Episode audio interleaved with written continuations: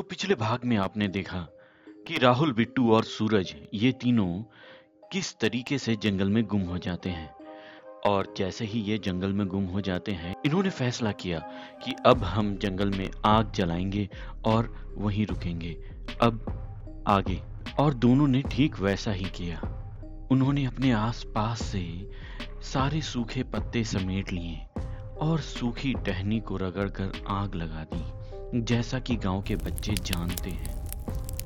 और वहीं सामने आग के पास बैठ गए। वहां अचानक काफी ठंड बढ़ गई थी और दोनों को हल्की हल्की झपकी आने लगी।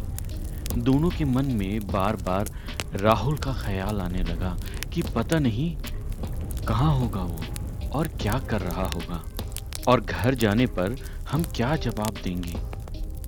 यही सब इनके मन में चल रहा था और दोनों हल्के हल्के नींद में रहे होंगे कि तभी अचानक एक तेज कदमों की आहट सुनाई देती है और एक काफी बूढ़ा सा आदमी उनके सामने खड़ा होता है।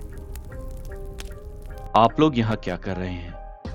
और अगर रास्ता भटक गए हो तो जाकर सामने वाले कमरे में रात बिता लो। यह सुनकर दोनों काफी प्रसन्न हो जाते हैं और सीधे कदमों से उसके पीछे पीछे हो लेते हैं। और वहां से करीब दो तीन सौ कदम चलने के बाद वो एक सीधे कमरे में जाते हैं और वहां जाकर उनके होश जैसे हवा में उड़ जाते हैं।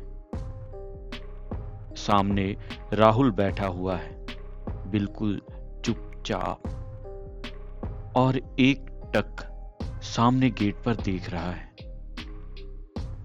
और तभी वो बूढ़ा आदमी वो अचानक कहीं गायब हो जाता है।